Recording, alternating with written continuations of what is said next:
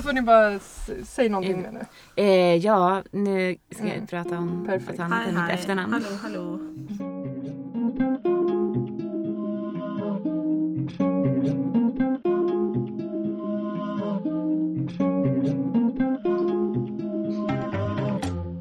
Hej och välkommen till Folkteaterns podcast. Idag ska vi prata om förberedelser inför en repetitionsstart. Vi har fått in en fråga från publiken som lyder Hur förbereder regissören sitt arbete innan repetitionerna börjar? Hur lägger de upp sitt förarbete och vad vill de ha klart eller inte klart fram till repstart? Och det ska vi prata om.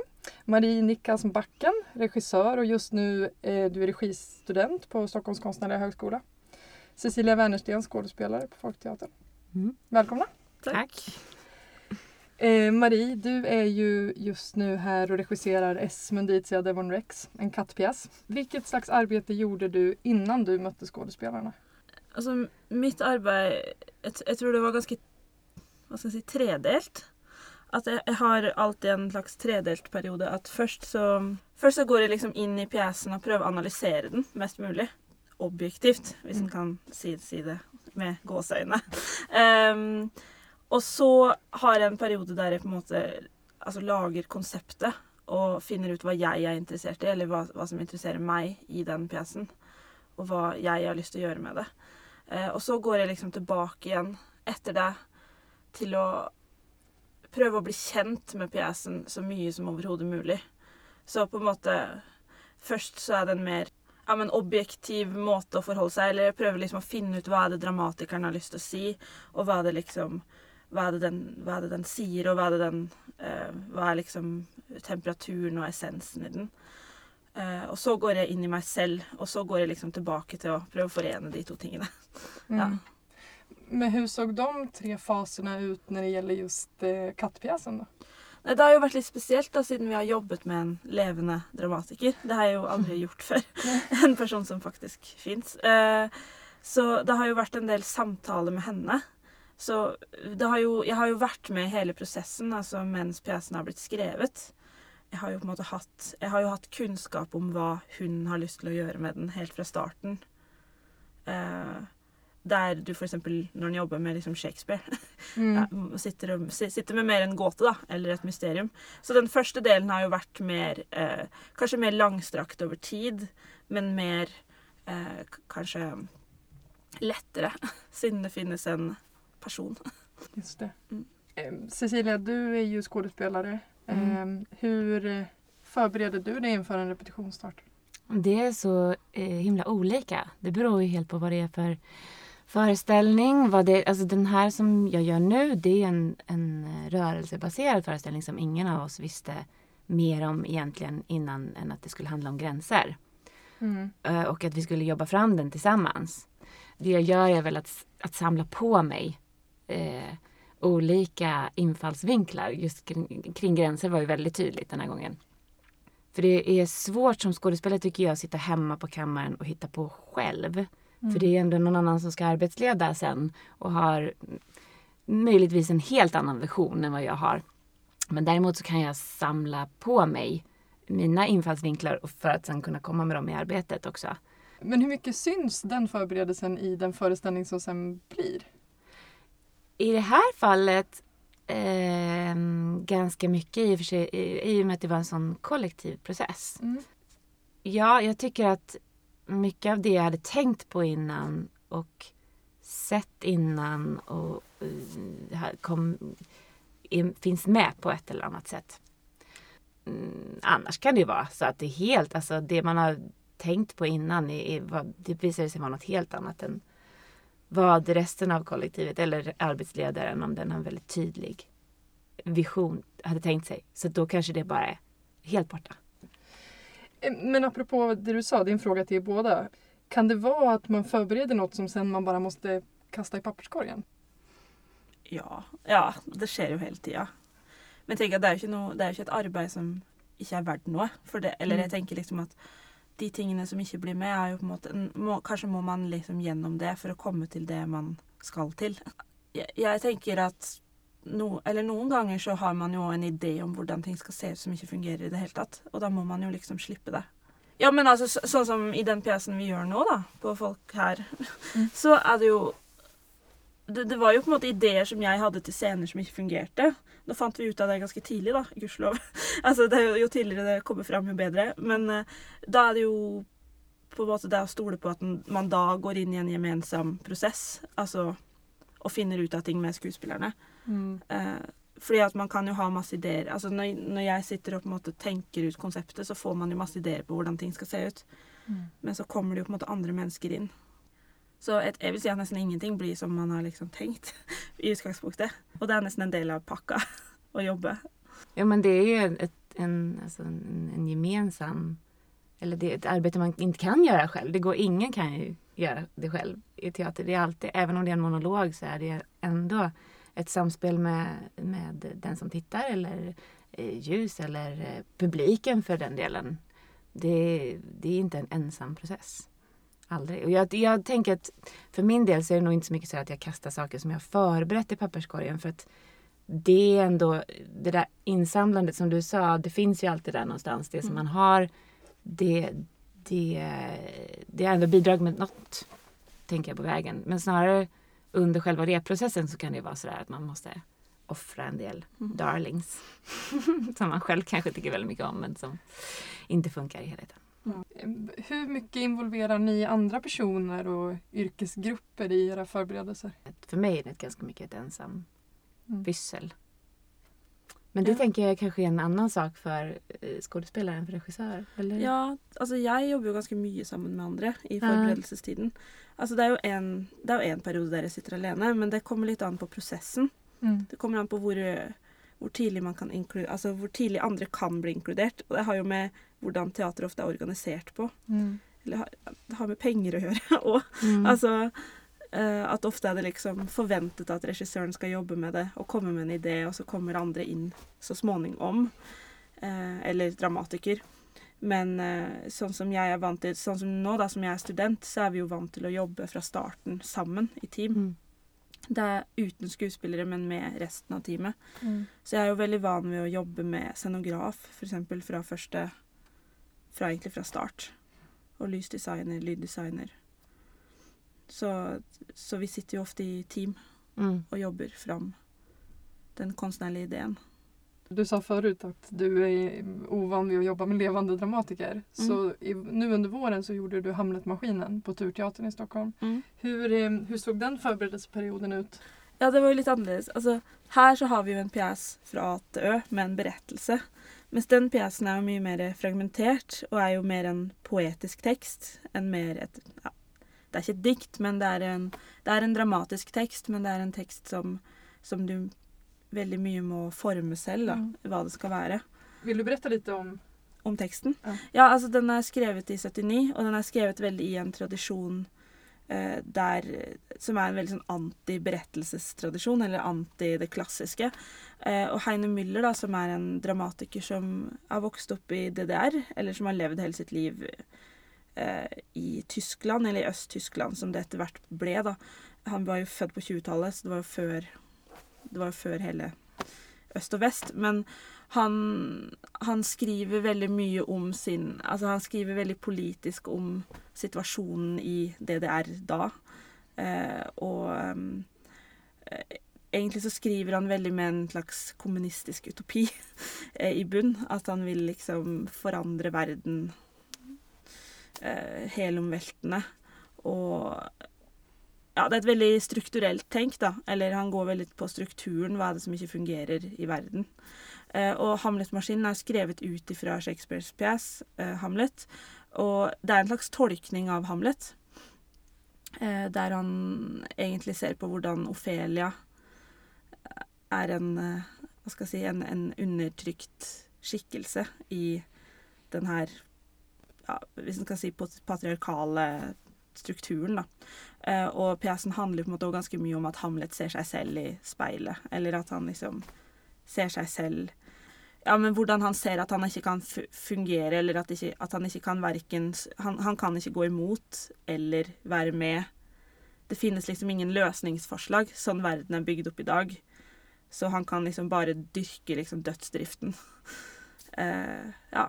Eller det er jo liksom min tolkning, da. Det fins jo tusen tolkninger av den teksten. Eh, men eh, ja, det var et helt annet type arbeid, sånn rent tekstmessig. Men forberedelsesfasene så litt like ut. At det handla veldig mye om å gå inn og prøve å først prøve å eh, Prøve å liksom lese eller være ydmyk da, overfor hva Heine Müller ville gjøre, eller hva, hva hans prosjekt var. Og så måtte jo jeg ta noen valg i forhold til mitt prosjekt. Jeg f.eks. syns kanskje ikke det var så relevant å snakke om den kommunistiske revolusjonen i dag. Eh, så da måtte jeg liksom gjøre noen bearbeidninger der og tenke hva er det det betyr for meg. For eksempel den fragment... Altså, han bruker jo en fragmentarisk tekstoppbygging for å fortelle noe om hvordan samhellet så ut på 70-tallet. Mens jeg mener at den fragmenteringen for eksempel, er jo ikke så aktuell i dag, fordi vi er så vane ved det tenket. Eller vi lever jo på en måte i en fragmentert så, verden, så det er jo på en måte ikke noe Det er jo ikke noe uvant for oss. Mens jeg ville da jobbe Jeg ville liksom oversette den fragmenteringen til ineffektivitet, eksempel, da. Jobbe med eh, en ineffektiv berettelse. Noe som ikke fortalte effektivt, men som bare dvela på og gikk opp og opp igjen som en maskin som på en måte bare ja, går og går. Mm. Så det var liksom en overførings for meg. Og fra der så bygde vi konseptet. Eftersom den er, eller texten är en tolkning av en annen tekst. Altså, leste du Hamlet også? Shakespeare Hamlet. Ja, jeg, jeg har jobba med Hamlet to ganger før, Aha, okay. så det er på en måte en pjese som ligger meg veldig nærme. Mm, Så ja, det ble jo veldig mye Hamlet i den. mm, Eh, og kanskje, kanskje det som på en måte interesserte meg med den, var på en måte at den tolkningen ligger veldig nærme min egen tolkning av Mm. Hamlet. mm. Så det ble jo på en måte noen som har bearbeida teksten for deg allerede. Eller sånn. Noen som har gjort Ja, just det. Ja. Det. Passa meg bra, da, Mm. rett og slett. Om du har gjort Hamlet to ganger, Mm. hvordan skilde seg periodene åt? Av de to. Mm. Ja, det var veldig to forskjellige. Altså, den, den, det første gangen jeg gjorde Hamlet, det var før jeg begynte på Stockholms dramatiske høgskole. Og da regisserte jeg en ungdomsteatergruppe i den staden jeg kommer fra i Norge. Så det var jo et helt Det, et et, det ble jo et halvveis kunstnerlig og et halvveis pedagogisk arbeid. Så der jo Der måtte jeg forberede meg veldig mye på hvordan jeg skulle liksom være pedagog for de ungdommene. Mens nummer to var en veldig eksperimentell forestilling som varte i tolv timer. Eh, eller forestillingen varte i 25, men Hamlet-biten varte i 12. Der vi jobba med liksom tablåer. Dings, altså en Ja. Ja, eh, der vi jobba liksom med Hamlet for å Vi skulle prøve å komme oss ut av en slags nåtid og inn i en potensiell fremtid. ja, eh, men eh, der, der jobba vi ved veldig tablå, tablåform, da. Og der hadde ikke så mye forberedelse, fordi det var et veldig stuntprosjekt. Så da jobba jeg med å bare samle på materialet. Og så jobba vi og bare produserte og produserte og produserte. I, vi hadde bare to repvekker. Bare Mm. sånn Materialet var jo ganske ugjennomarbeida, men vi tenkte at hybrisen var liksom hele drivkraften i prosjektet, da. Men Hamlet-biten ble veldig, det ble veldig interessant, fordi at den korte forberedelsestida vi hadde, gjorde at vi måtte tenke om hvordan vi skulle jobbe. At det gikk ikke an å gå inn og pete på detaljer. Mm. Men vi jobba liksom med veldig karikerte karakterer som gikk inn i forskjellige situasjoner og gjorde forskjellige um, ja, men tablåer. Men som kunne vare ett tablå, kunne vare et kvarter. Der de bare gjorde akkurat det samme Mm. repetitivt gang på gang på gang. Eh, men alle som kom og så, visste jo at forestillingen skulle være veldig, veldig lang. Og det var jo lov å gå inn og ut som en ville. Så det ble jo en veldig eh, Det ble en veldig sånn ta det du vil ha, og gå ut og drikke drikk en øl hvis du ikke vil se mer. Mm. Hur mycket påverkades då den föreställningen av at du hadde gjort Hamlet förut? Fanns det noen sånn koppling? Ja, veldig, veldig mye. Vi brukte de samme kostymene. Så det var jo Det var jo på en måte en videreutvikling. Eh, Og jeg tenker Hamlet-maskinen er jo en videreutvikling av den igjen. Ja. Så det, det, som, det som var igjen, var på en måte mye det estetiske universet. Eh, som jeg tenker er veldig fortellende for den tolkningen. Det var veldig mm, et, et slags spøkelseslandskap. Eller alt var hvitt. Um, hvitt med sånn svarte ringer. Og uh, vi brukte veldig mye blod, uh, for eksempel. Uh, som vi gjorde i, beg i begge. Jord og blod. Mm. Så ja, jeg, jeg tror på en måte at det er med videre. Og det er nok med her, altså i Hamlet-maskinen også. Så det fins en kobling til alle tre. Men hur, eh, man jobbar ju också med någon slags eh, metod på golvet. Hur mycket förbereder man den? Jeg prøver å um, slippe det litt. Um, jeg prøver å forberede meg så godt jeg kan på hva pjesen er. Eller hva, den, hva, hva slags karakter den har. Og så prøver jeg liksom på kollasjoneringen å fortelle så mye jeg kan. Eller de første dagene så sitter vi jo ofte og snakker om teksten. Og da prøver jeg å fortelle så mye jeg kan om det, mine tanker rundt det. Jeg kan legge ganske sterke føringer med et konsept, men jeg syns det er um, øh, jeg, jeg går nok ikke inn og sier hva de skal gjøre rent fysisk. Så jeg tror på en måte metoden Eller konseptet gir ofte så veldig sterke føringer. Eh, For eksempel nå så er det på en måte et konsept med en pianist, og det er et konsept med eh, Altså nå er det også, Vi jobber òg liksom ganske tablåforma, og det gir på en måte føringer til skuespillerne, fordi det går ikke an Mm. å spille eksempel realistisk, eller altså sånn Men jeg prøver å Jeg prøver så godt jeg kan å legge meg unna eh, hvordan de skal løse det. Jeg er redd for å gi dem føringer som de skal låse seg i, eller at det skal bli for låst, eller at det skal bli bare min oppfatning av arbeidet. Eller for jeg tenker, som vi snakka om i stad, da kan man liksom bare legge ned. Eller altså sånn Ja, men altså sånn Vi har jo gjort veldig mye av grunnmaterialet til denne forestillingen vi gjør her. Og det er jo skuespillerne som har gjort det materialet. Det er jo ikke jeg. Jeg har på en måte bare gitt de føringene. I dette tilfellet så har, måte, så har vi snakka litt om det. Fordi det er en ganske spesiell tekst. Eller den er, eh, den er ikke skrevet realistisk, og den er heller ikke skrevet urealistisk. Den ligger liksom mellom. Så vi har på en måte snakka ganske mye om eh, hva det er, eller hva det kan være. Eh, og i det her konseptet som vi har valgt, det som er ganske teatralt, så liksom krever det Ja, men det er teatralt, og det er en komediform. Eh, det er ganske mange føringer som ligger både i pjesen og i konseptet, som gjør at eh, Hva skal jeg si Metoden gir seg selv. Finns det saker som ni absolut ikke vil være forberedt på? Eh, jeg er litt Jeg jag har veldig lett for å lære meg text. Så derfor vil jeg inte, helst ikke lære meg den innan repstart. For sen så bruker det gå veldig fort når man väl liksom står på... Ja, Når jeg står på golvet så bruker jeg lære meg den der. Og jeg gjør det helst i situationen tillsammans med andra. För börjar jag lära mig den själv hemma så för mig så blir det väldigt lätt så att jag liksom fastnar i betoningar eller, eller börjar hitta på själv vad jag tycker att det betyder. Jag vill gärna så mycket som möjligt upptäcka det tillsammans med regissörer och mina medskådespelare. För att också det påverkar ju mig hur någon annan säger en replik till mig eller vilken situation, hur vi står, befinner oss i rummet eller och då försöker jag att inte ha bestämt mig innan. Att ingen del av mig har bestämt sig innan. Och metoden, det är också, alltså det som du pratar om, det är också någonting som, som jag, in, jag kan inte riktigt förbereda mig på det. Om det inte är en uppgift från, jag skulle vilja att ni använder er av det här, den här sortens eh, sätt att, be, eller att, att tänka på texten innan. Som var innan Faust så vet jag att skådespelarna var där, jag var inte med i den, men använde sig av någonting som heter rollens vertikal som verkligen går ut på att skådespelare gör jättemycket arbete själv innan med texten. Man bryter ner den. Det handlar inte heller om att bestämma, alltså verkligen inte bestämma någon betoning eller hur det ska bli. Men man bryter ner och, och undersöker texten på olika sätt själv.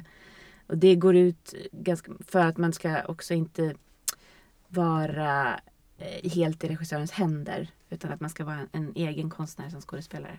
Och den tanken tilltalar mig jättemycket. Jeg prøver å liksom ikke bestemme meg for scenerier på forhånd. Bare Mm. ha det åpent. Mm. Ja, litt det samme, da. At man ikke skal liksom fastne i noe. Fordi det er andre mennesker som skal gå på å gjøre det. Nei, men jeg, jeg tror bare det det er jo I forhold til forberedelse så er det jo på en måte også veldig individuelt fra prosjekt til prosjekt. Eller sånn Ja. Altså at det en må jo liksom ta Den kan på en måte ikke bruke én modell heller som Nei. en mal, liksom. En må jo på en måte gå inn og se hva alle her prosjektet krever. Uh, og det, har jo, det, det er veldig forskjell på både hvor lang tid man trenger, og hva. Altså, jeg tror bare det er veldig forskjell fra prosjekt til prosjekt. Da får det bli slutorden. Takk så mye. Yes. Tack.